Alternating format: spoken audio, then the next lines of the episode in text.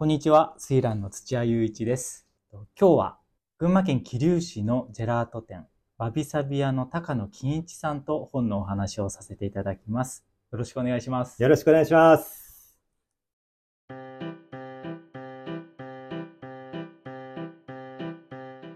本とメガネ坊主は古本屋スイランの土屋雄一が毎回ゲストをお招きしてみんなの本事情を掘り起こしてみる。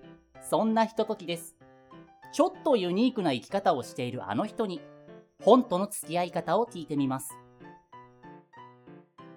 じゃあ、高野さんに、まずは簡単な自己紹介をお願いします。はい、えー、自己紹介。はいい。や緊張しますね。えー、桐生市で、えージェラート店、ジェラテリアを、えー営んでおります。わびさび屋の店主の高野金一です。よろしくお願いします。はい、よろしくお願いします。うんもう何年ぐらい経ちます？もうねこのね、今年の6月で18年、18歳。18歳。そう、人だとやっとね、もう車の免許、やっと取れて、ちょっとね、いや、でも、運転できるかな。でもだんだんそういったうんお店がそういう感じですよね。ね少し外にね、向けてこう、うん動きたり、ね大会に出て。はいはい。ね。はあ、18年すごいな。うん場所は変わらずですか場所はね、最初ね、はうちからのほんとすぐもう歩いて数分のところで、い。うん。えー7年やってたの。えあのガレージをね、えはい。そう、最初はね、ほんとね、あの、小さなお店で、うん。ガラガラガラって開けて、うん。1、2、3歩でほんとね、もう壁っていうね、あ、もうそんな規模？うんうん、そうそう。で、後ろで作るところあって、はい。で、その後ちょっとね、少しだけ間口広げたりとかしたんだけど、なんかあの、桐生で一番場所が分かりづらい店って言われてた、ほんと、本当に。毎日のように、は電話で、あのどこでなりますかって。い。一番すごかったのはね、うん。その時はね、目の前、道路挟んで駐車場を借りてたんだけど、うんあ駐駐車場だったんだけどね、駐車場にいるのに、うんすみません、今どこ、どこでしょうかって。そこです。目の前です。で そこからね、そんなそう、あの、近くにね、移動しましてうんそういうことですか。そうなんです。うん。僕とうん高野さんの出会いって覚えてます？高野さん。僕ちょっとはっきり覚えてなくて。えっとね、うん。土、最初ね、うんあ、いや、待って、えっとね、うんあ、でもね、僕ね、あれなの、はいあのーフリッツのおみさん経由で、でもツッチあれ？スイランのことをうんうん知ってて、はい。でね、そう、あ、勝手に知ってたんだ。はいそれで、そうそうそう、その前のうんお店からはい今のお店に引っ越しするときに、あ、そう。そうそうだわ。スイランに、あの、うちのそうだ。本を、あの、ちょっと買い取りお願いしますって、そう、お願いしたのが、ああ。ちゃんとした初めてだったかもしれない。だからそれうがん。前の店舗っていうことですか？そうそうそうそう。あの辺りが。うんそうそう。うんら上が住まいだった、そう。だからもう11年とか12年ぐらいそ前。うそうそうそう。そうそう。結構だ。うんそうっすね。ねあの時、確か本当になんリラックスいっぱいあったりとか、クーネルもいっぱいあったりとかね。そうですね。なんか、うん。妻もいっぱい本持ってるんでね。あ、やっぱそうなんですね。そうそうそう一緒に出して。うんうんうんうんうんうん。そう。ああ、そうだ。でもそそううだねでした。言われて思い出しました。そうでした。うん。よかった、助かりました。うんそう。でそこから僕は普通にね、高野さんの作るジェラートが本当に美味しくて大好きで。ありがとうございますや、本当にでもね、家族一同大好きなんですよ。ありがとうございます。本当に。なので、桐生ってよく行く街なんですけど、うんうんそこ出かけると大体どっかにコースでね、うん。ここ行ったらじゃあ、じゃあ最後、わびさびみたいうんな、そう、コースの一つに必ずこう入れてる感じああ、嬉しいな。ありがとうございます。でね、今回こういう風にちゃんと多分おしゃべりしたことってあんまりなくて、そそう、いつも店頭でうんちょこちょこ話すのがでも楽しくて、そう。あと自分もね、うん伊香保に行くと、あ、そうそうそう、そうなんですよね、そう。あ、土いるかなってね。そう。そう。だからこういう風に改めて喋らせていただくと嬉しいですね。うん、本当うれ、はい、こちらこそ嬉しいです。で、またあの、本とメガネ坊主の、はいあの、ポッドキャストをも初回から自分あの聞かせてもらってるんですけど、あの、なんだろう、はい。あの、うん土の、うん。この、穏やかな受け答えっていうか、はい。なんてこの人はあの、穏やかな受け答えをしてるんだろうと思って。大丈夫ですか？大丈夫です。大丈夫ですか？はい。問題ないですうん、かね、うん。いや、すごい、あの、高野さんがうんとてもラジオを聞いてらっしゃるっていうのは、何か、何かで前々から伺っていたので、ラジオ大好きでね。そう。なので、余計にこう聞いてくださってるっていうのが嬉しくて。今日ここ来る間も、はい。あの、そう、藤岡来る間も、はい。ずっとね、タイムフリーでラジオをね、聞いてましそたう、聞けなかったやつを聞いて、え、それ昔からそうなんですか？結構ラジオ好き？そう、小学生から、へもう昔で言えば、うん。TBS で、うん。小坂井和樹と関根勤うん。の、サキンとかね、聞いたことある。所ジョージの、の、番組とうかん。やってて、中学になると、うんもう少し時間遅くなって、オールナイトニッポンだよねああ、。それこそね。1時から。でもなかなか起きられないんだけど、うん大体一部ね、1時から3時まであるんだようね。ん。トンネルズとか、聞いてた。え、それは、うん周りの友達も結構聞いてた？あんとね、うん、自分の中学校はね、うん自分ぐらいだったね。そう、あの、自分でボーイスカウト入ってて、そのボーイスカウトもね、はい。あの、自分の地区じゃなくて違う地区にのボーイスカウト入ってた。うん。で、そう、自分の中学校はね、高速でもう男子はみんな丸坊主なの。ええそうだったの？そうそうそう。うん。もうね、今は長髪になってるけど、はい丸坊主で、はでね、あのー入ってたボーイスカウトのとい。ころは、もっとなんていうの、あの違う中学校でみんな長髪で、うんうんうんもうとっぽいみんなね、あのー連中が集まってて、はいだからね、いろんなことを教えてくれて、土曜の夜は通行のオールナイト日本とかね、あの ボーイスカウトでキャンプね、テントねいい、そう寝ながら聞いたりしとていい。いろんななんか様々なね、あのそうですね。刺激ですね。だから他の学校からー、そうそうそうですね。自分のところだとね、どうしても同じ仲間たちとでしかつるまないけど、うんちょっと諸先輩方そうそうがね、そうそうそう。いい情報をくれたり。だからもうずっとラジオは聞いてるね。へ東京行ってもうんやっぱり土曜日か、土曜日夕方ね、あれは東京 FM だったね。うんうんうんあのーアバンティ、アバンティ。サントリーウェイティングバーアバンティっつって、カランカランってね、あのー お店風な感じで。そうそうそうそう本当にえそうバーでね。うんうんうんいらっしゃいましたよっつって、えー片言のね、あの外国の方がバーテンで、あはあ、どうも、つって、じゃあ、いつもの？とか言って、うんで、いつもね、ゲストがうんそばにいる感じ。あでい。、なるほどあ、じゃあね。ちょっとあそこには、あ、誰々さんだカウンターにかけてるような。そう、聞き耳よとか言って、その人たちの会話になったりする構成えでー、、素敵。それをね、ずーっと聞いてたりね、ちょうど j 部が開局したのもその頃だったから、最初、最初の頃本当 j 部、なんか、はい。英語の歌ばっかり。え最初にかかったんかあれかな小泉京子さんの曲だったかな。ああそれ。ちょっと衝撃かもしれないですね。うん、本当おーと思ってね、それ覚えてますね。今でもラジオ聞いてますね。ーいいですね。うん。ちょっともうなかなか本当に本の話にたどり着くかどうか あれですけど、でもちょっと話聞きたくていろいろ。あのージェラートのうん。今全国大会に出場されてるじゃないうんですか。で、今やもう本当全国にわびさびのファンの方いらっしゃると思うんですけど、そもそも、うん。高野さんがうん。ジェラート屋さんを始めるん。に至ったこう経緯みたいなものっあ経緯ね。て何だったんですか？ケイね、うん。そう、あのね、もともとはね、うん。あのうち、あのもう本当親戚中でね、あのはい漬物屋さん、食品会社やってたんだよね。そう。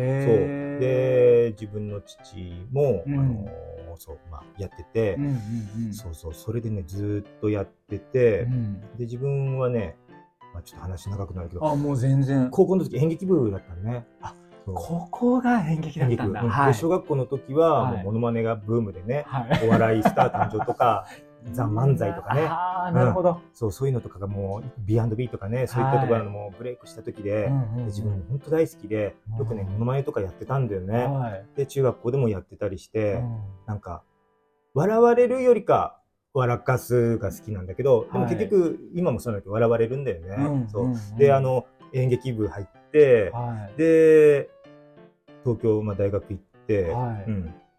そう。その時ね、でもね、なんだろう、手に職つけなくちゃなっていうのは、なんか思いがあった。へー。いつかは、うん、父のところね、あの、一緒に仕事とは思ってる反面、なんかね、は本能的にね、うん。あの、手に職をつけないといけないなと思って、うんで、大学もね、あの、小学校の教員の初等教育、おお、教員免許取れるような。そうそうそう、専攻してて、へで、まあ、都内でね、ずっと暮らしてて、はいで、大学4年の時に、さて教育実習っていう時に、ーうん。芝居の方にもっとね、のめり込んでしまって、って、結局ね、大学の時も、うん。なんかサークルとか入ってたんあですか？作文じゃないけどね、うん。自分であの劇あのお芝居やってたりとか、はい。でもそう地道にやっててね、へ大学4年ぐらいの時かな、ーうんうん。あの今はね、えーとナイロン100度 C っていう名前なんだけど、はい。あのケラリーのサントロピッチケラさん、ケラさん。うんケラさんが、はい。ナイロンの前はね劇団健康っていう劇団をやってて、はい。えーケラさんとあとあれだポケモンのニャースの声やってる犬山犬子さんと、はい。もう一人ね大堀光一とこの3人で劇団健康を立ち上げたんだけど、はい。健康がね、ナイロンになるときに、うん。その大堀さんっていう方がね、あのー劇団辞めて、うん。ソロで活動するっていう時に、ね、自分はね、大堀さんのスタッフにに入ってうん。で、まあ、ずっと一緒いつも一緒にいたから、まあ、付き人みたいな感じでずっと一緒にいたんだけど、はそう、それやりつつ自分もね、あの、一人芝居を始めて、まあそのことやったらあの、教教員の免許取ってないんだよね。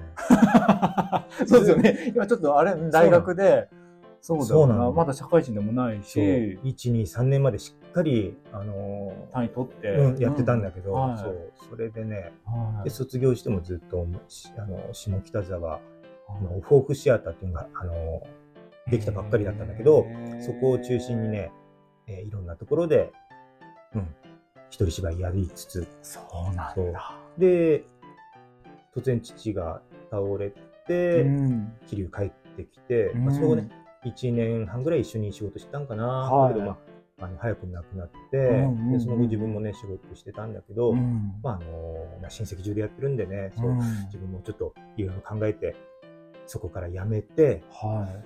さて何しようかな。でその時もそう確かに。結婚してね。ちょうどね、あうんの赤ちゃんがお腹にね、うん。授かった時に辞めたんだけど、うん。さて何しようかなってね、うん、思った時に、うん。あ自分アイス好きだなっていうのとへあとえ。なんだろう、まあ、あのいろんなことがあったんだけどアイス食べてる時は、人ってあの嫌なことを忘れら忘れられるなと思ったのね。いや、本当そうですね。うん、なんかあじゃあ自分はなんかちょっとでもね、うん。食べてくれた方が幸せな気持ちになれたらっていうものを作ろうって思ったのが。が初め。へ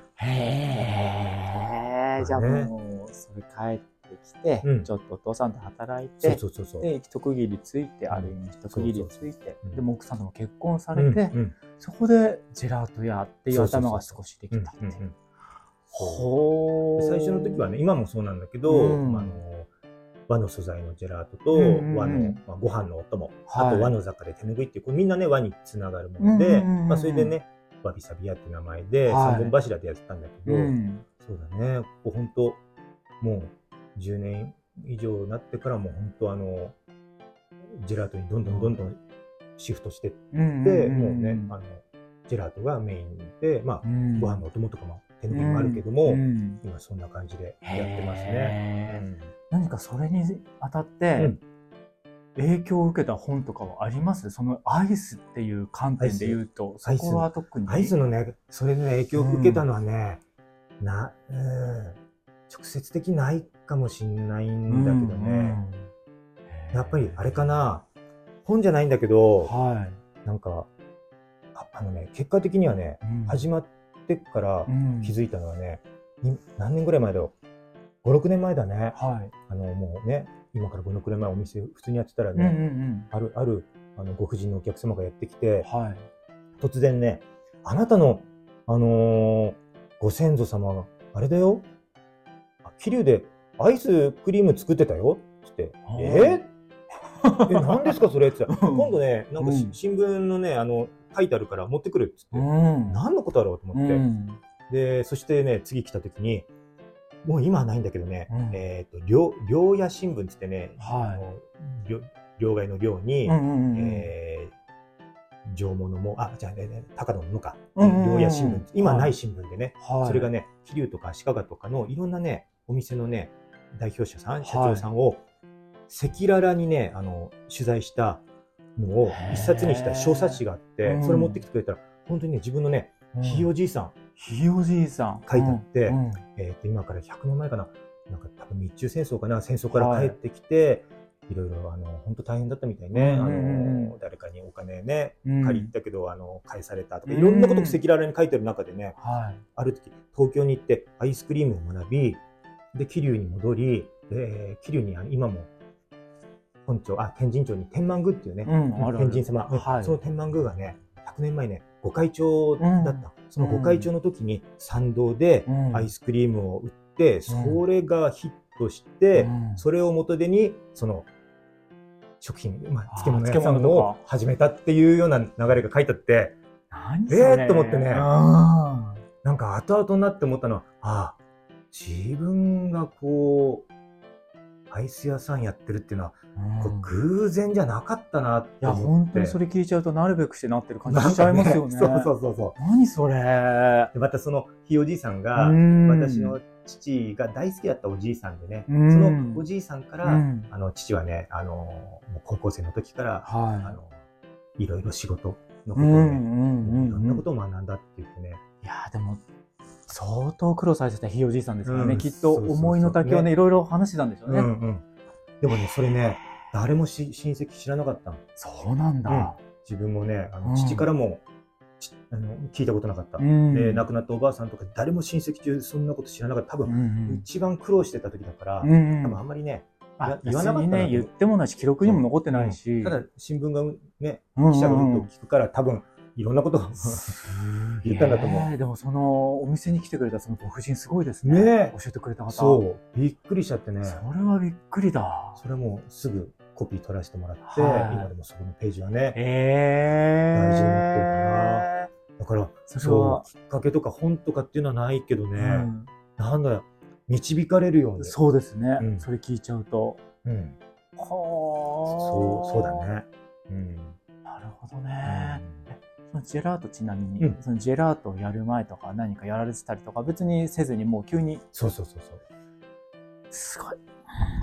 いろいろ、い。ろいろ、えっとね、結局無し、半年無職だったんだよね。うーん。あでも半年ですか、うん。もそう、半年の間に、はい。そう、いろいろ考えてたんだけうど、も半年もあのすすぐ始まってすぐぐらいには、うん、ジェラートのイタリアの先生にちょっと学んだりとかしてたから、いろいろ考えて、ちょうど子供も生まれたばっかりだったからね、いろいろ考えますよねきっとね。考える。ね。本当に。父として。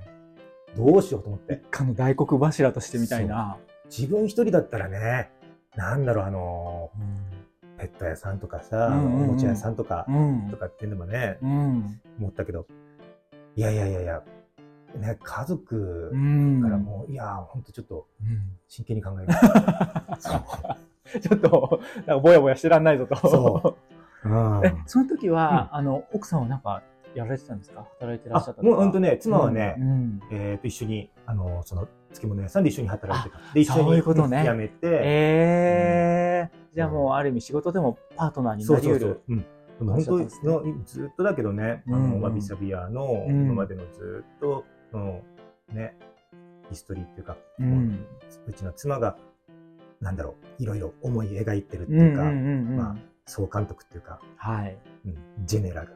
なるほどね。だから重要な存在なんですね。いやこういうのどうかな、あ、はい。分かったってそれを作ったりとかね。うん。そういう感じで。やってみたりとかも、うん。素晴らしい関係性ですでねね。そう。へなんか本、本っていうと今ちょっとふと話して思い出したのーが、うん。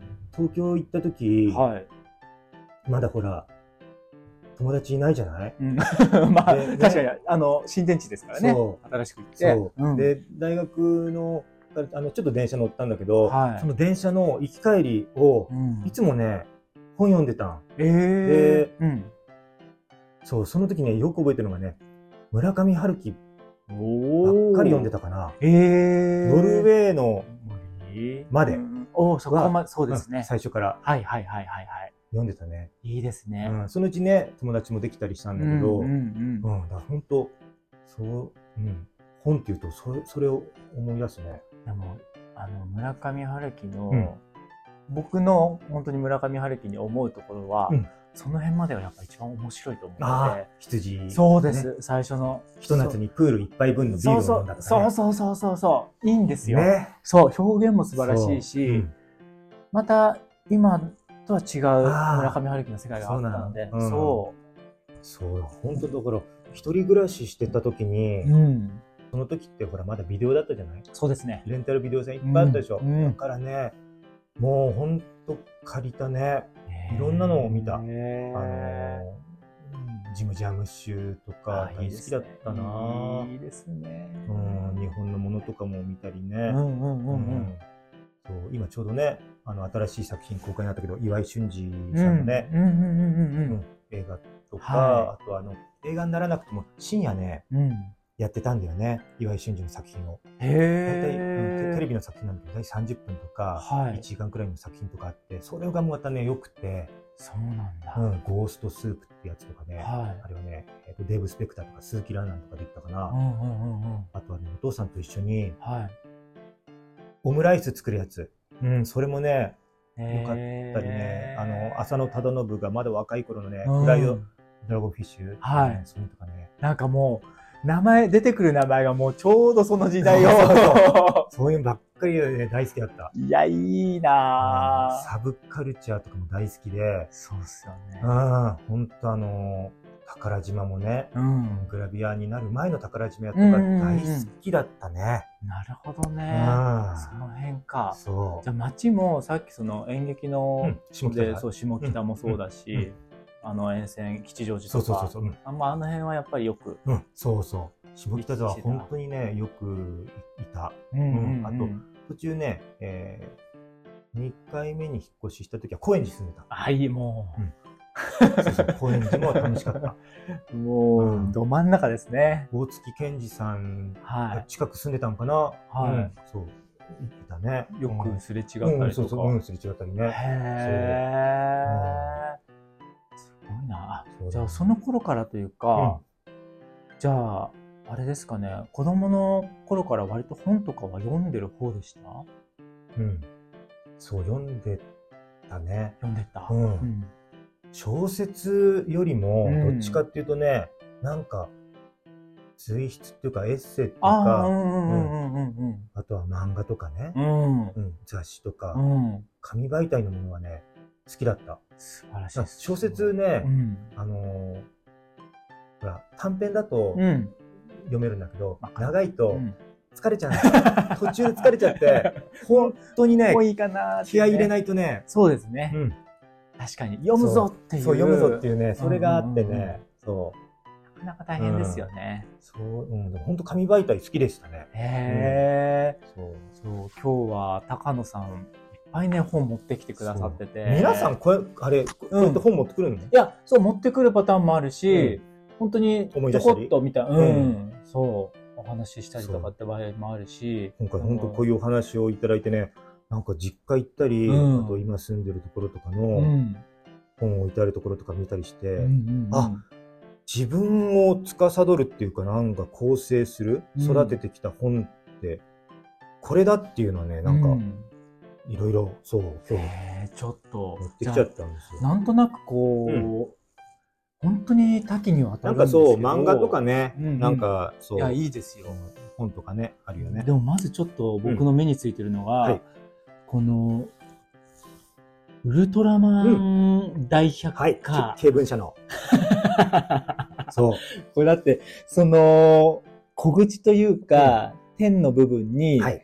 高野金一って名前が書いてあるんですよ。漢字書いてあるそう。そう。めちゃくちゃいい味わい。ねこれ、そう、小学校2年生ぐらいかね、か字が書けるね、時にね、書いたんだよね。読み込んでました？読み込んで、もうこれはもうほんとずっと、もうあのーはい。そう、続編もあるんだけど、もうね、とにかくもうね、そう、もうほら、こうやってねあ、開きすぎちゃって、テープで補修してある。補修したりね、たまらないですほんね。ともうね、はい。そう、もうね、テープ補修してあったりして、本本当にね、どこ行く時も持ってた。当だ確かに、これ持ち歩けるサイズで、そうそうそう子供ってなんかもう気に入った本持ってますもんね。そう、持ってるんですよ。うんうんうんうん大好きだったね。へえ、うん実際にこのウルトラマンのその、テレビとかも見てました、うん、あのね、はい。もうリ、リアルタイムっていうか再放送なんだけどね。うんうんそうですよね。そう、ウルトラマンと確かね、太郎とかね、そういうのはね、みんな再放送だったり。よくね、ほんとやってたんだよね。あの、うんうんうん1970年代、はい。80年にかかるぐらいまではね、うんうんうんもうほんといいろいろね、あの再放送やったり、あと、当時ね、群馬テレビ、群テレさんがね、はい。あの、やってくれたの。そうなんだ。もう、へそう。ええっとね、ウルトラマンじゃないけどね、うんサンダーマスクとかね。サンダーマスク。そう、サンダーっつってね。へえ。わからない。すごいよ。出てくる怪人とか。サンダーマスク。シンナーマンとか出てきた。み みんな、みんなこうラリっちゃって。すごいの。たまんないですすね。ごいの。サンダーマスクとか。あと、当時のグンテレさんすごかったな。アニメもすごかった。へえ。なんかね、知ってる？野球の、まうんあのアニメなんだけど、はい。アパッチ野球軍っあて知って、る？アパッチはなんか聞いたことある。俺だっちゃアパッチ野球軍。あれすごいんだよね。なんで今は多分ね、いいな放映、放送できない。そういう感じですね。そう。内容的に。内容的にもうちょっと、そう。だけど、すごかったな軍テレはね、軍テレさんの本当夕方4時5時はね、あのもう、へーかぶりつくように見てたへうんーそれはもう、タモさんちっちゃい頃？ちっちゃい頃、小学生、小学生かうん、小学生。そう。うん。あれ見ちゃうだろうな、やってうんたら。見ちゃう見ちゃう。そうなんとなくそう、高野さんのうん。イメージとして、まあ、そのジェラートはもちろん、うん。あと、その演劇、はいはい。で、もう一つ、その、ちょっとサブカル的な、さそう、そこのね、部分がね、大好きなんですよ、ね。本当。ちょっとフィギュアとかね。はい、フィギュア大好きだね。うん。今もう本当 YouTube 毎日一応ちょっとチェックするのは、はい。えー怪獣即尾、はい。えー古着、うん植物、はい。あと、ペットいいですね。あ、ペット、そこを、はいじゅんぐりじゅんぐり 見てる。もうそれはみんなもう欠かさず、そうそう習慣になってるんですね。習慣になっちゃってるあ、いいですね。実際になんかいっぱいフィギュアも集めてらっしゃいました？あもうね、うん集めてる。あの、うちのね、母がね、うんあの、捨てなかったんだよね。あ、取っといてくれたんだ。そうなん。ある時、うん。もう本当あのーこっち桐生帰ってきた時うに、ん。物置開けたら、うん。そのままあるんだよね。へーあの時本当人生でこ小踊りしたっていうのが何回かあるとしたら、はい。それ小踊りした。もうちょっと踊った。ううわーって。ペッツとかも、あ、ペッツね。昔のペッツって、はい今はね、あの、あの、足があるんだよね。うんうんうんでも昔のペッツって足がない。ストーンとした形。もうあのケースのままですね。あの形、うんはいはいはい。それもね、はい。出てきて、大事にしてる。お母さん様々ですね、それね。嬉しくなっちゃうね。そっからどう繋がっていくんだろう。この辺、でもあれか、うん。大きくなっていって、そうだねうん。でそこからサブカルっぽい要素っていうと、リラックスとかにそう、繋がっていやっぱりリラックス。くのね、この、本当メガネ坊主の、はい。あの番組、はい。皆さん皆さんやっぱ通ってらっしゃる。ね、あの、はいリラックス。ももうリラックスね、ほんと、たくさん。で今ほんと手元に残したのは、うんあの、本当に、あの、数冊で、このこぞっていう。そう、数冊でね。はい。うんで、あとはもうほんとリラックス。そうそう、モスバーガーでバイトしてたこともあったから、モスバーガー取っとこうと思って。そう、そうそう。この表示がまたいいんですよね。いいよね。そう、リラックスはことごとく良くて。そう。へえ、こういうのもよく読んでました、実際。読んでた。買って。読んでた。うんうんうんうんうんううん。ん。もう、あのー最後にね、はい。えっ、と、あれじゃない。昨日、ルノアールでとか、ああ、あります、うんあります。あ、うん、あるね、あるある。ちょっとね、短いね。そう、若木慎吾さんのね、写真とかね、そうですよね。うん。あ、今月のルナールだ、そうそう、はい関島さんのね、そう。もうね、すべて、あの、この写真の色使いっていうのかな、うんうんうん。そういうのとか、はい。なんかすべてに影響されてた。うんうんうん。だから自分、ああれだよ、あのーね、このはい。土のうんお家、うんお店も、うんあのススナークあそうです、なんかね小橋さん。でね、うんうんで、自分のわびさび屋も、うんあのーあそう小橋君スナークなんだけど、はい。小橋君とうん。僕がやっぱりすごくリンクしたっていうのは、うん。リラックスな。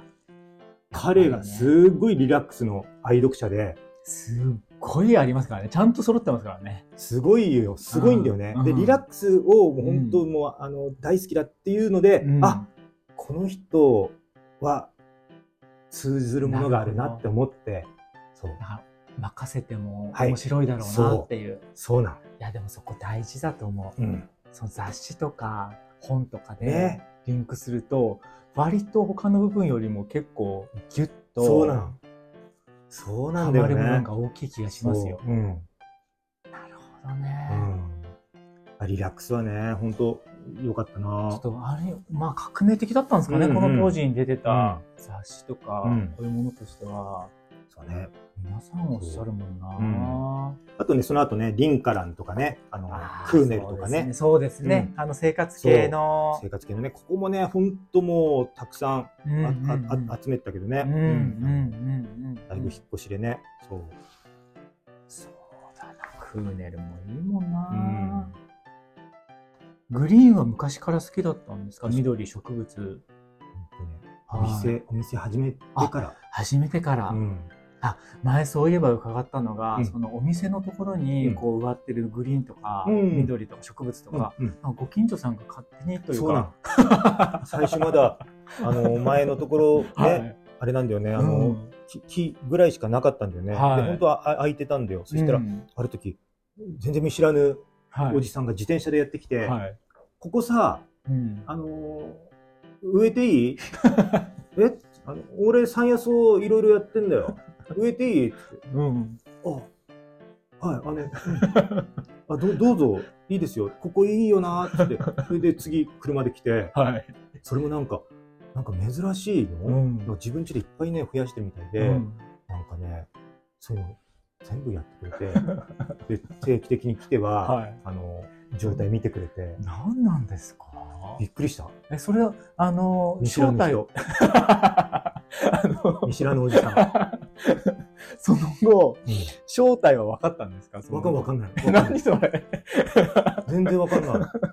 全然分かんないわかんないわかんない。結局分かんないわかんない。今は？来る？今来ない。今もう本当ここ、ここ本当7、8年あ見てない。じゃあもう本当に最初期に最初期にあのワビサビアに来てたメンバーで。あの構築してくださったメンバーの一人なんですねうんへえしかも勝手にそうそう、勝手に。誰だか分かんないし、ここがいいなっつって。日当たりとかなんか良かったみたいね。山山野草に。そのおかげでね、うんうんうん。本当あの、なんだろう、ご婦人のは植物好きな方からは、うんこれ何？あ。言われたり、これはあれだよね。うん。あ、そうです、そうです。つってさ、へほんとえ見たりしてくれてる。お客様とのコミュニケーションのきっかけになってるっていう。謎のおじさまのおかげですね。誰なんだかわからない。本当わからない。なんかでも、今となってはあれですね。あの、誰ですかっていうのもやぼったく感じちゃいますね。うんうんうんあの、その感じがいいですね。そう。うん誰なんだろうぐらいで、本当はギリギリですね。いいねですね。びっくりした。へえ、じゃあそこからちょっとグリーンも興味が出グ始めて。そそううだね。いうことなんですね。うん。はあ、面白いなグリーン、グリーンよりもねう、ん。ずーっとちっちゃい時から大好きだったのは動物。あ、動物ね。動物大好き。もう動物大好き。それは何、きっかけはあったんですか？そのちっちゃい頃にちっちゃい時。あのね、本当あの、は田んぼとか、うん。川とか山とかのあるところがね、ふるさとなんで、うん。もういろんな動物いたんだよね。で、うんうんうん川ではよくね、いろんなね、魚取ったりたよね。うん僕もそうでした。うんあの、遊んでたんだけどうんうんね。うんうん。で、東京いる時に、そう、まあ、アルバイト生活でねう、ん。で、ペットショップで働いた時あったんだ。えー、それがね、桐生帰ってくる最後の、あのその前のね、はい仕事だったんだけど、うんうんうんあの吉祥寺のね、あはの東急百貨店のい。はい。屋上、一番上にね、うんペットショップが今もあるんだけど、えー、そこをね、バイト募集してなかったんだけど、はい。あのやってみたいなと思って、うんあのね、応募したら、うんもうすあのじゃあ明日から来てって言って、即採用です、そ。う。で、行ったら、うん。今日から小動物担当ね自分一人は小動物担当。えー、そんな丸投げというか、丸投げもう全部丸犬。猫と、うんあとトリミング、うん。犬猫のね、割って小動物、うん。鳥とかね、はい。あるんだけど、え、全部自分も好きでよくハムスターとか飼ってたけど、あ、全部丸投げって思って、うんで、ねその時のね、先輩さんがう、ん。金ちゃんね、うん。あの、まだ始ま、入ったばっかりかもしれないけれど、うん。お客さんはあなたのことをプロだと思うから、って確かに。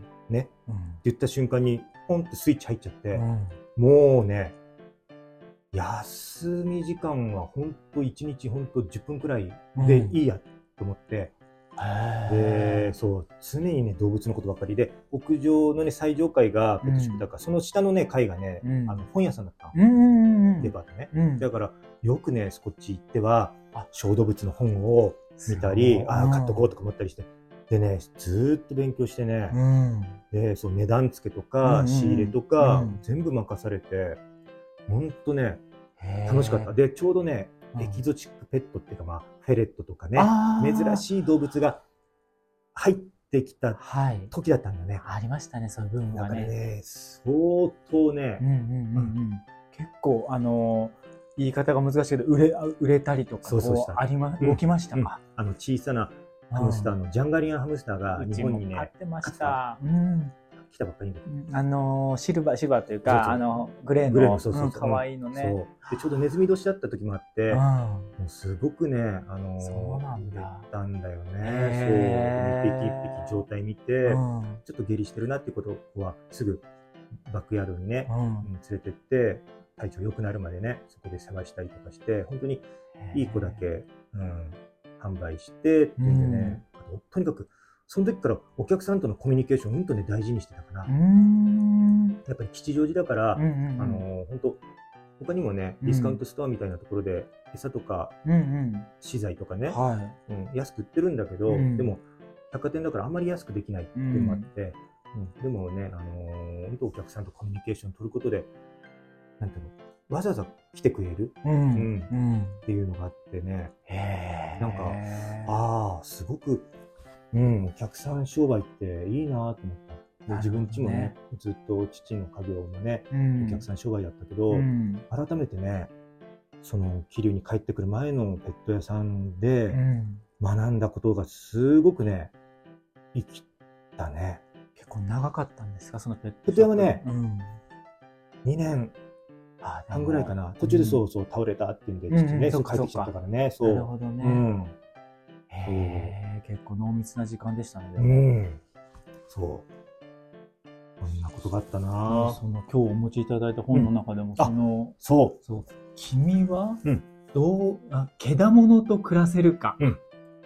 これね、はい。雨屋のりみずさんって言って、はいえーこの方ね、もともとあの、劇団っていうかね、あ、そういううん感じなんだ。そうそうそう、えーっとね、東京グランギニョルとかね、うん MMM とかっていう劇団主催したりして、うん今はね、えー芸術家だね。うんうんうんで、芸術家をやりつつ、東中野にね、動物堂っていうね、はい。ペットショップやってた。へえ。そのペットショップがもう珍獣のもう倉庫で、もう休みっていうとそこ通ってた。よく行ってたんですね。行ってた行ってた。で、そこで、あの、購入させてもらった。へえ。そう。モルモットでもね、縮れ毛のね、うんえっ、と、テディってやつうんとか飼ってたり。り、あ、そうそう。一番思い出のスカンク。スカンクうんスカンクをね、うんそう、動物堂、アメ屋さんのところでうん買って、東京でね、住んでたところはね、うん動物ダメなんだけど、うん内緒でね、うん買って、で、またスカンクなんて難しそうですけどね。うん、でもね、あのーすごくな慣れる。そうなんだ。うん。で、桐生帰ってきてもね、そう、ずっと一緒にいたかなえ。スカンク、うん、スカンク。えー、えスカンクってやっぱおならすあるの？それはもうね、うんあの、フェレットと同じくね、終線をね、あ、取ってある。そういうことか。うん、だから安心だけど、うんそう。うんうんうんうん。うんへえ。いや、僕も本当、動物が大好きで、うんあのー中学ぐらいまでは獣医さんになりたかったんですよ。獣医さん？そう、うん本当に獣医さんになりたくて、ただ今の高野さんの話聞いてるとちょっと好きのレベルがちょっと違う。ちょっとあの、僕もハムスターとかリスとか、うんカメとか、うそういうレベルでしたけど、うんちょっとなんかもう違うもんな。スカン、スカンスカンク、好きになるとこうハマっちゃうんだよね。そうですね。うん。だ植物、うん今植物、うん。がハマっちゃう。まあ、でもかかなり長いな、植物も。うんうんうんうん。いや、なんか面白そうだもん、この本。本当に最初の本のページだけで、うん。珍獣って言われるんですか？こういう子たちはうん。珍獣。うん。リスザル、うん。ショウガラゴ、うん。フェネック、ビントロング。さあ、ビントロング。ビントロング一番好きかな。あの、な、那須の動物王国でビントロング、オスメスいるんだけど、ビントロングに会いに行くもん。ビントロングって何ですか？これは。熊猫とかって言われるんだけど、は一応、えっ、とね、大きな、い。うん。大きな、なんだろう。あアライグマの黒い人。ええあ、結構大きいんですか、そうそう。うん、うん大きい大きい。い。大きいよ。土ぐらいの大きさあるよ。本当に。うんで、そう、そのビントロングも、はいその、アメ屋さんのはい。動物園に売られてたんだよ。ええ行くとね、うん。大型犬の犬用のケージで寝てるんだよね。うんで、それもさ、あの、洗面器が、アルミの洗面器が、あの、はいご飯入れなんだけど、うんうんうんそれをひっくり返して、はい枕にして、いびきかいて寝てるんだよね。人間ですね、もすごいな、これ、と思って。いつかこのビントロングを買いたいってずーっと思ってた。う。へえ。まだまだ夢は、でも見に行くんでいいな、もう。ああ、もうね。そう、那須の動物王国見に行けばいいや。もうどうしても会いたくなったら。そいや、可愛い顔してますね、う。なんかねそう、。可愛いんです。可愛いんだよね。なんかちょっと情けない顔しててそう。そうそう。へえ、知らなかった。まあ、アメ屋さんの、そのうん、本にも書いてある、なんか、言葉でね、うん。えー動物を見ろ。ただ見ろ。っていう言葉があって、うん。あなんか、うん、本当ただ見てたね。うんちくどうのこうのっていうよりも、本当にとにかく見ると。見見ろ。うん素晴らしい。いやーそうね、まだそう大事に持ってる本だな本。当ですね。うんそうですね。うわ、どの話に持っていこうかな。わびさび屋をそうだ。うん。わびさび屋を6月にオープンしたんだけど、はい。で、子供が生まれたのが1月ね。うん。で、2月にはい。水戸の芸術館がね、松浦弥太郎さんのカウブックス、うん移動本屋で、来るっていうんではいはいはい。まだね、妻もあ赤ちゃんだけど、うんちょっと俺行ってきていい？ってうん。行ったんだよね。弥太郎さんはいないだろうなと思って行ったんだけど、え。うんいたん。すそこでちょっとお話ししごい。て、うんで、この、一番最初に買った本が口笛カタログかな？はい。自分。うん。で、渡郎さんのですね。達郎さんすいません。あの、サインしてくださいって言って、サインしてもらって、本当だ。そう。貴重だわ、これは。あ、3月だ、3月。そう。ね。3月。うん。行ったんだよね。へえ。その後、わびさび屋をオうんープンした時に、うんそう、お手紙出したんかな。はい。そしたらちゃんと帰ってきて、で、今のうちの店のアイコンになってるツバメを、うん。弥太郎さんが同じくなんか書いてくれて、あ、そうなんですか？ええそう書いてくれてね。ええそんなこともあった。その弥太郎さんは、うん。その、どこから、ちょっと以前から知ってたんですか？存在というか、この松浦弥太郎さんが、まあ、本移動本屋さんをやってるみたいなことを何かで知ってたんですか？えっとね、うん。それは、えっと、リラックスではないかな。リラックスじゃない。リラックスではなく、何かに出てたんだろうな。でも、アルネにも出てたことがあったりとかして。あ、そうだね。うんアルネも、そう。うん。俺買ってた。アルネアルネかなアルネかもしれない、うんだとしたら。そう、アルネはね、すごいね。そう、アルネはね、多分、うんあっあ、て、懐かしい。ああ、覚えてる。ぜあ、覚えてる覚えてる。ね。覚えてる。あ、これ。これカウブックスですそう。よね。これ。これだ。多分これ。そうですね、多分、アルネで触れてるんだろうな。これかもしんない。うん。そうですよ。移動そうだ販売して、みたいな、うんそうそうそうそう。そこんう。な、うん。そうそうそう、それ、それ。それねなるほどね。それでちょっと気になってうん。てそう、、気になって。でしかも水戸に来るっていうから、そうそうそうそうそ行ってみるかと。う。うん。へで、カウブックスってうんね、あの、マウンテンリサーチの小林さんと共同でね、うんうんうん。やってるんだよねうん。そう。そっか、そんなとこでも繋がるのか。うん。しかも実際にお会いできちゃうと、ああ、ちょっと好きになっちゃいますね、うんさらにね。そうそうそうそう。今でも、本当うんうんうんうんあ。れだね。ちらほらと新刊が出るそとうそう。気にして追い。かけてますね。へそうリラックスでさ、うんあの、定期購読をすると、ーうん。こういうね、あ、今日持ってくればよかった。あの、フリーペーパーがついてくるの。ちっちゃいの。そう。あ、それを、あ、それをなんで持ってこなかったんだろう。なんか見たことあフリるなーペーパーが。そう。うんでそのフリーペーパーが、はい。全部リラックスって、これに、つつ投資番号あるじゃない、うんうんうん70あるあるだけど、フリーペーパーは70.5とか、あ全部ね、ああ、点5ね。そう、点5でなって、それがね、はい。うちすっごい、まあ、定期購読してたからすっごいあるんだよね。それもちゃんと取ってる。沿ってある。で、それね、ちょっとね、あの、うん変わったフリーペーパーでね、畳み方が変わってて、ん。で、毎回毎回その特集の、なんていうんだろう、キーワードになるものとかね、うんそういうのとか、ん。ちゃんとしっかり作ってて。それはだあ大事にしてるものだね。でもそういうのがあるからまたファンが多いんでしょうね。記ね憶にも残るし。だから、そう、紙媒体が好きなんだよね。うんうんうんうん。そうですね。確かに。そう紙物ですうん。うね。ん。で、鎌倉のさ、うん。あの、コーヒー屋さんで、あの、堀内さんのリモン酒？まあ、ディモン酒ね。あ、ディモン酒の本のうん堀内さんもオープンして、はいなんか何かで読んだんだけど、あの、全然お客さんがね、最初の頃入んな、あの、来なかった時に、うん。お母さんと二人でやった時に、うん。あの、フリーペーパーをはい。出してたんだって。へその、うん、え。そう。そのフリーペーパーをなんか集めて一冊にしたのがこのリモン酒のね。日曜のコーヒー的な幸せっていうね、うん、本なんだけど、僕もね、かつて持ってたと思う。ん。うん、すごい見覚えがある、これ。う結構名だたるいろんな人にね、うん。あのー書いてもらったりとかしてて、本当だ。そう。そういうのもすごく、本当刺激受けて、た。うんうんうん音楽とか、例えば、まあ、古着とか、そうね。本当そういうシーンに関わっている方々の言葉に触れるっていうのはやっぱ楽しいですよね。そう。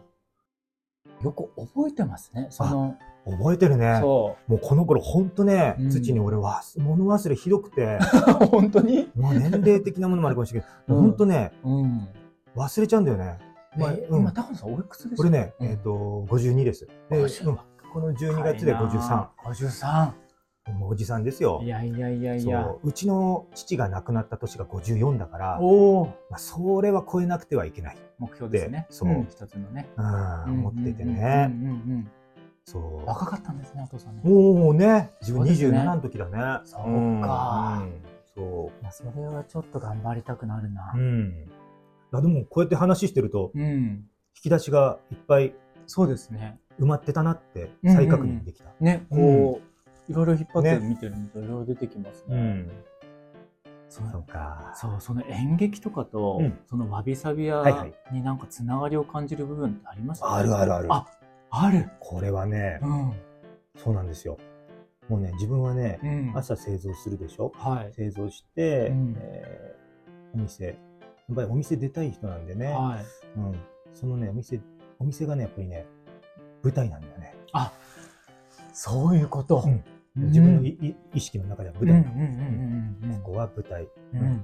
で、そう、終わるね。だからね、うん、かといって自分うんと作ってるとかそういうんではないんだよね。そこがうんと自分がうんとありのままに出せるとこなるほどろ。かな。素を出せるところっていうのかな。ん。うん、出せるところの場であって、うんだからお店が終わって、住まいと一緒なんだけど、うんお店終わってすぐね、住まいの方にね、行けないんだよね。ちょっと終わってね、うんちょっとね、なんだ、少しね、時間を置かないと、あのー普通の、なんだろうんう、うんうん。暮らしに、スイッチ入んないの。だからもうちょっとチャンネルが変わってるってそうそうそう。ことですよね。うんうん。だからちょっとクールダウンして、そうそうそう。通常モードに戻していく、こう、うんうんダウンタイムが必要で。そう。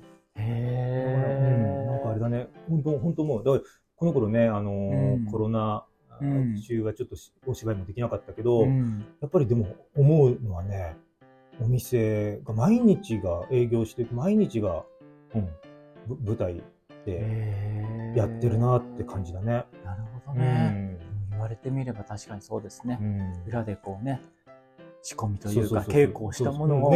みんなに披露できるっていう、あそこ舞台ですね。うん素敵。素敵。その土のわ素敵っていう言い方もはい素敵。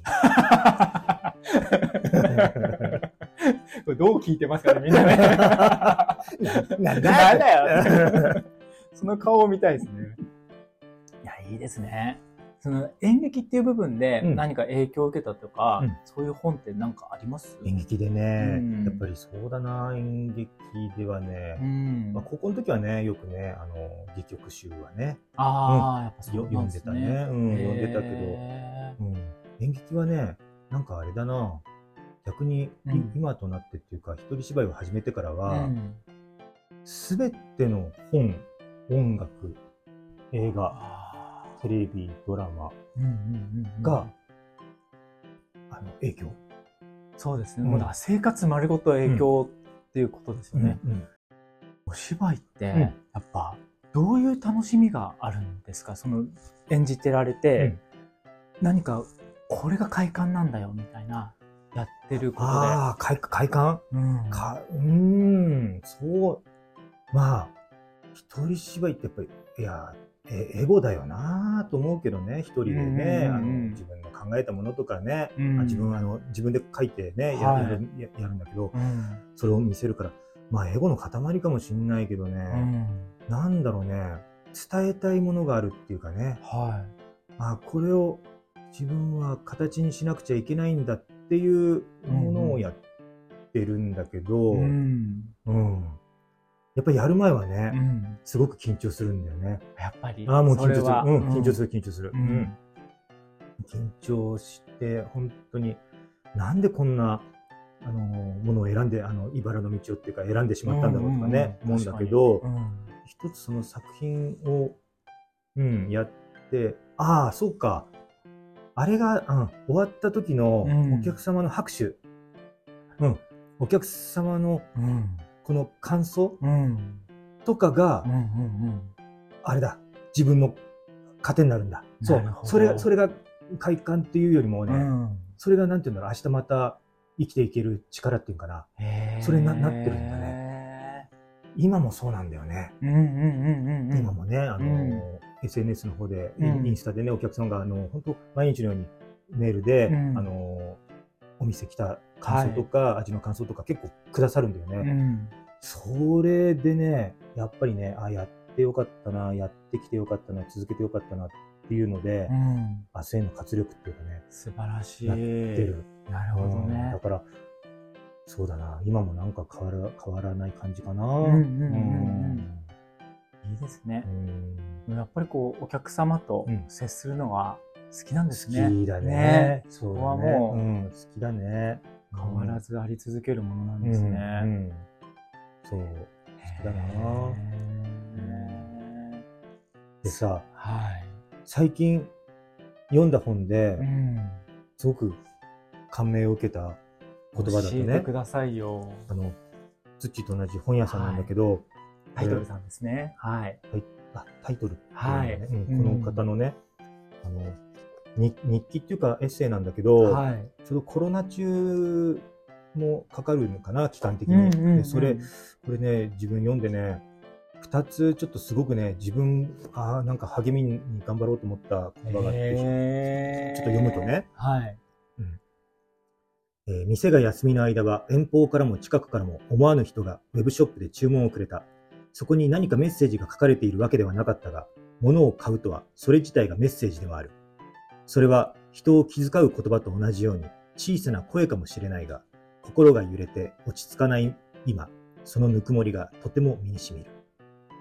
という言葉がね、やっぱりちょっと同じコロナのね、うんうんコロナ禍をうん。生きてきたうんこの自営のね、はいお店で、すごくやっぱり心細い時うんありましたね。うん本当は、あうんうんああのあったんですよ。うん自分もね。お店が開けなくてねそう皆さんそうだと思うんだけどねそう。なんか、本当ね、励みにね。へそう。ーで、あともう一つがね、うん。えー私は人が本を手に取る時のその純な心の動きが好きだ。そう意識しなくても、その人は少しでも良い人間になりたいと願い、目の前の本に触れているように見える。私自身、たとえ同じ日の繰り返しに見えたとしても、明日はもう少しいい店にしたい。派手に勝たなくとも変わることなく長く続けたい。今日はうまくいかなくても明日こそはと思うとき、人は遠くにかすかな虹を見ている。この言葉にね、やられてしまったんですよ。やられちゃう。なんかちょっとね、あの、うんちょっと自分の、こう、なんだろう、お品書きの一つにね、心のね、うん大事なところにね、うん。派手に勝たなくとも変わることなく長く続けたいってね、うん、うん、うん、うん。うまくい、今日はうまくいかなくても明日こそはと思うとき、人は遠くにかすかな虹を見ている。ううんん、それでもいいよなと思って。なんかちょっとね、うん最近読んだ本だと、ちょっとね、すごく心に響いた言葉ですね。本が小さな声、うん。光る棚、うん。新刊書店タイトルの日常。うん。はあ、いい言葉ですね。ね、ちょっと、響いたんだよね。なんかその、ジェラートの大会で、高野さんが賞を受賞されたじゃないですか。うんはいでその賞っていうのが、そのいわゆる、もうすべてのトップのグランプリとはちょっとまた違くて、ただお客様がこううん。選んだうん賞っていうのが。本当に高野さんらしいなって思えて、今話してたら余計に、あ、それってやっぱ出てるんだろうなって、高野さんの作るジェラートとか、その人お人柄に。その賞をうんいただけて本当良かったなとうんうんう思って。高野さんやっぱ声がいいっすね。いやいやいや。読んでるこの、いやいや、本当に本当に、聞こえ、すごい聞き取りやすいし。ありがとうございます。はい。今じゃああれですかね、うん大切にしている本ってなるとこ、こちらの一冊ですかね。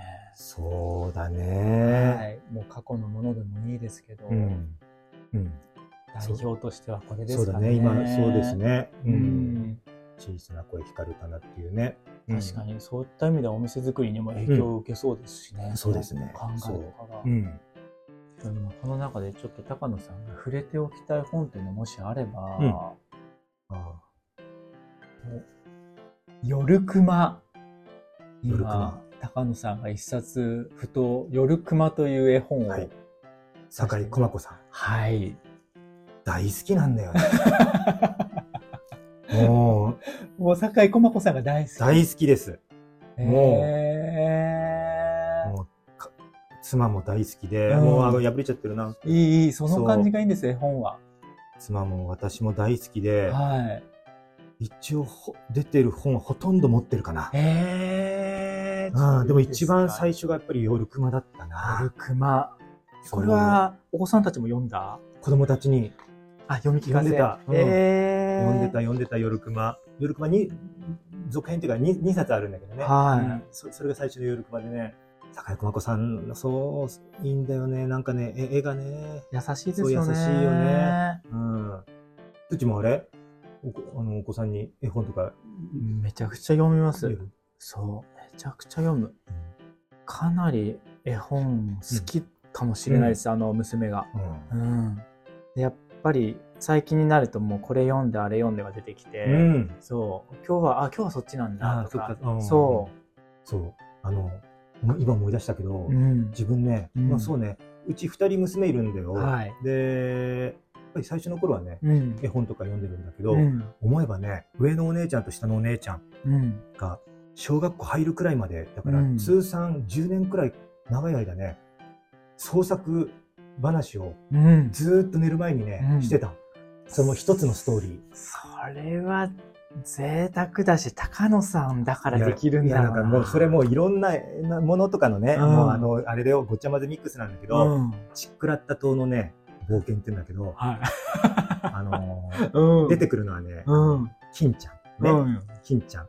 えっ、と、ドッジっていうね、巨人。うんドッジっていう巨人と、うん。あの、人間がね、子供がね、ロボットになった、ロボタっていうのと、うん。海に住むエイみたいなマンタうんが魔法かけられちゃって、えっと、え人間になったマンタっていうのがいてね、うん。あと、そうそう、悟空とかっているんだけどね、うんあの、そのこ人たちで、うんえっ、とね、なんかそういうストーリーがあって、それをね、上のお姉ちゃんの時も下の子供、あの妹の時もね、うん。ずーっと言ってたの。でさ、あの、空飛ぶ島編とかね、うん。あの、海賊と戦うとか、うんあと火星に行く火星編とか、うんあの、地底王国編とか、うんなんかもう、そういう、なんかスピリチュアルじゃないけど、はいそういうね、あの、ムー的要素も含うんめて、なんかね。ずーっとね、うん言ってたの。えー、えそれは文字に起こしてるんですか？文字じゃない、もうその時もアドリブ。アドリブ。強いわ、そでれは。妻がさ、うんあのー寝たかなって来た時は、ん。妻には聞かせるの恥ずかしいんだよ。何？来た、来た瞬間にピタッと止まっちゃう。何その可愛い感じなんですか？いや、なんか、なんだろう。んなんかちょっとね。自分のちょっとね、そのね、なんか恥ずかしい部分なんだよね。でも、そうですね。だから子供にだけは。そうそうそうそう。そう。で、子供さ、あの、うんま、じゃあまた行くよって話するよってさ、うんつってさ、で、だんだん話すると眠くなってきちゃうんだけど、うん。自分の方はテンション上がってきちゃって、で、あの、途中でさ、うん。あ、まマンタがやられるとか言って、そこで金ちゃんがとか言って、ううんわーとか言うとさ、はいあの、子供が寝てた子がさ、はい急に起きちゃうんだよね。で今でもね、うん覚えてる。あの、寝ようと思うといつもパパが、うわーとかって、なんか、うなり声上げてるね、つって、あー、ごめんごめん。すっごい。でも、今、あれですね、全部、うん高野さんの好きが全部詰まってますね。詰まってるね。その、ロボタンとか、エイの動物もそうだし、ちょっとね、そうそう不思議な世界そもそうだうそうそうそう、不思議し、な、そうそう。それは聞いてみたいけど、でもそれは高野さんのお子さんの特権だな。だって奥さんも聞いてないんだもん。そうそう、聞いてないね。うん。えー、素敵だわ。とっても素敵な話。それをやってたなえー、今聞かせてとかないんですか？ないももんない。もう、もう、もうね。うん、もう大きくなっちゃったからないね。うん。そう、小学校、ほんと、上がるか上がらないかぐらいまでしてたよね。うんうんうんうんいいですね。でも大事な時間ですね。大事な時間だったね本当ね。うん。うん。ほんとそう思う。へー、素敵。あの、最後に、あの、本屋の僕に何かうん聞いてみたいことっはいてあります、あります。あります、うんはい。そう、つっちほら、うん。本屋さんじゃない？本屋です本ね。うん本本を、で本ってさ、はい。あの、紙じゃない？うん。で自分はさ、うん。やっぱり紙媒体が大好きなんだようね。ん。どんなに時代が、うんあの、なんだろう、進んでったり、はい。AI だとかなんだってなったとしても、うんやっぱりさ、画面っていうよりもさ、やっぱり紙媒体がうんさ、うんうんあの、大事だなと思うんだようね。ん。で、土自身は、はい。なんだろう、フリーペーパーでも、はい。本とか、うんうんうん人でも、はいそういう、やりたいなっていう気持ちはあるのかなっていう。自分でその本を何か書きたいとか作るとうんか。そなるほどね、そうですね。うんあのー例えば小説とかってなると、う。うん多分自分できないなって感じるんです。うんそれはもう圧倒的に、こう、他の方のこう小説を読んでいて、こんなの書けないわっていうのがもうあるんですよ。わかる。うん。ある。ね。ね。でしょうん。う。これはちょっともう到底自分ではいけない世界だわっていう。うん。そう。うんなので、まず小説はちょっと無理。うん。で、エッセイとか、他の何か、まあ絵本でも何でもだけど、うーん、僕書くのが、時々こう書くお仕事というか、うんお話をいただくんです。で、うんそれは例えば書評とかね、ね本の書評とか、あと、割と最近で言うと、えー高崎のレベルブックスの小木さんが、あの、かつて高崎にあった、うん。あの、ご飯屋さんについて書くっていう、まあ、うん。それある一冊の本にまとまるんですけど、うん。それについてなんか土書いてよ、書いてもらえないっていうので、うん。それを書いたんですけど、うん。僕書くのがとにかく遅いんですよ。うんそう。うん。遅くて、うん。で自分の書いた言葉、一言一言がうん。気になっちゃってしょうがないんですよ。うん。なので、エッセイとかも書けるかもしれないんですけど、それを出版するまでに、かなり、そうだね。そう、かなりこううん。読み返して、考えちゃうね。そう、あ、ここはあれだな、みたいな。うん。で、ここはこっちだなが、うん永遠に続きそうなので、そう、向いてないかもしれない。わかりました。ちょっと向いてないのかなって。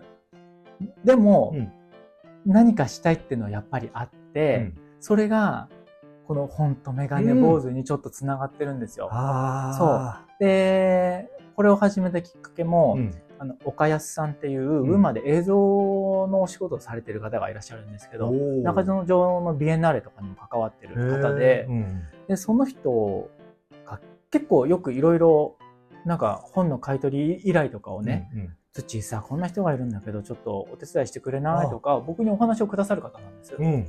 で、ちょこちょこよく会ううし、んでなんとなくこう、僕のお兄ちゃん的な感じなんですよ。もうちょっと年が上で。うんうんで、その人うに、ん。僕こういう何かしたいと思ってるんです、実は、みたいな。うん。まあ、例えば YouTube とか、まあ、こういう音声のラジオとか、まあ、なんなら紙媒体でもいいですし、うん。何か表現をしたい、うん何がいいと思います？ってその人に聞いたんですよ。で、そしたらその人が、あ、土はラジオかな。っていうのを聞いて、それで始めたのが本当メガネ坊主なんですよ。なるほどね。そう。あ、でも、うん。それがうん。よかったね。そうなんです。うん結果的に自分でやってみてもやっぱ楽しいし、でこれまでこうお会いしてきた人と、自分だけでこうね何かを放出するんじゃなくて、こう対話の中で生まれてくる、このキャッチボールで生まれてくる会話っていうのがやっぱ楽しくて、うんそうだうね。ん。このツッチーの声っていうのはやっぱりうん。文字じゃなくてやっぱり声じゃないとね、ポッドキャストじゃないと聞こえないもんうんうんね。そうですね、うん。なので結果的には本当に何か自分が表現するっていうのでは本っていう形ではなかったけど、うん。本を絡めたうん。この「本当メガネ坊主」は良かったのかなと。そうだね。そう。うん。思ってますね。楽しいですよ。ああ、本当に楽しい。楽しそうだもん。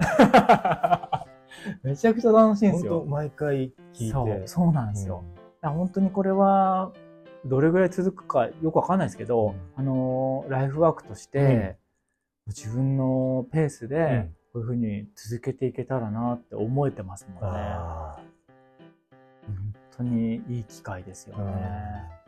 あ、いいね。そう、いいんです。ね。うん、本当に古本屋やってていろんな人と出会えたので、うんそれが今こういうふうにある意味結実してるうん感じがするので、うん。すごく楽しいですね。いいね。なるほどね。また新たなちょっとご質問でしたいね。ありがとうございます。じゃあ一旦この辺で切りますかね。はい。はい。じゃあ本当メガネ坊主。今日はワビサビアの高野金一さんとお話をさせていただきました。どうもありがとうございます。ありがとうございましありがとうたござい。ました。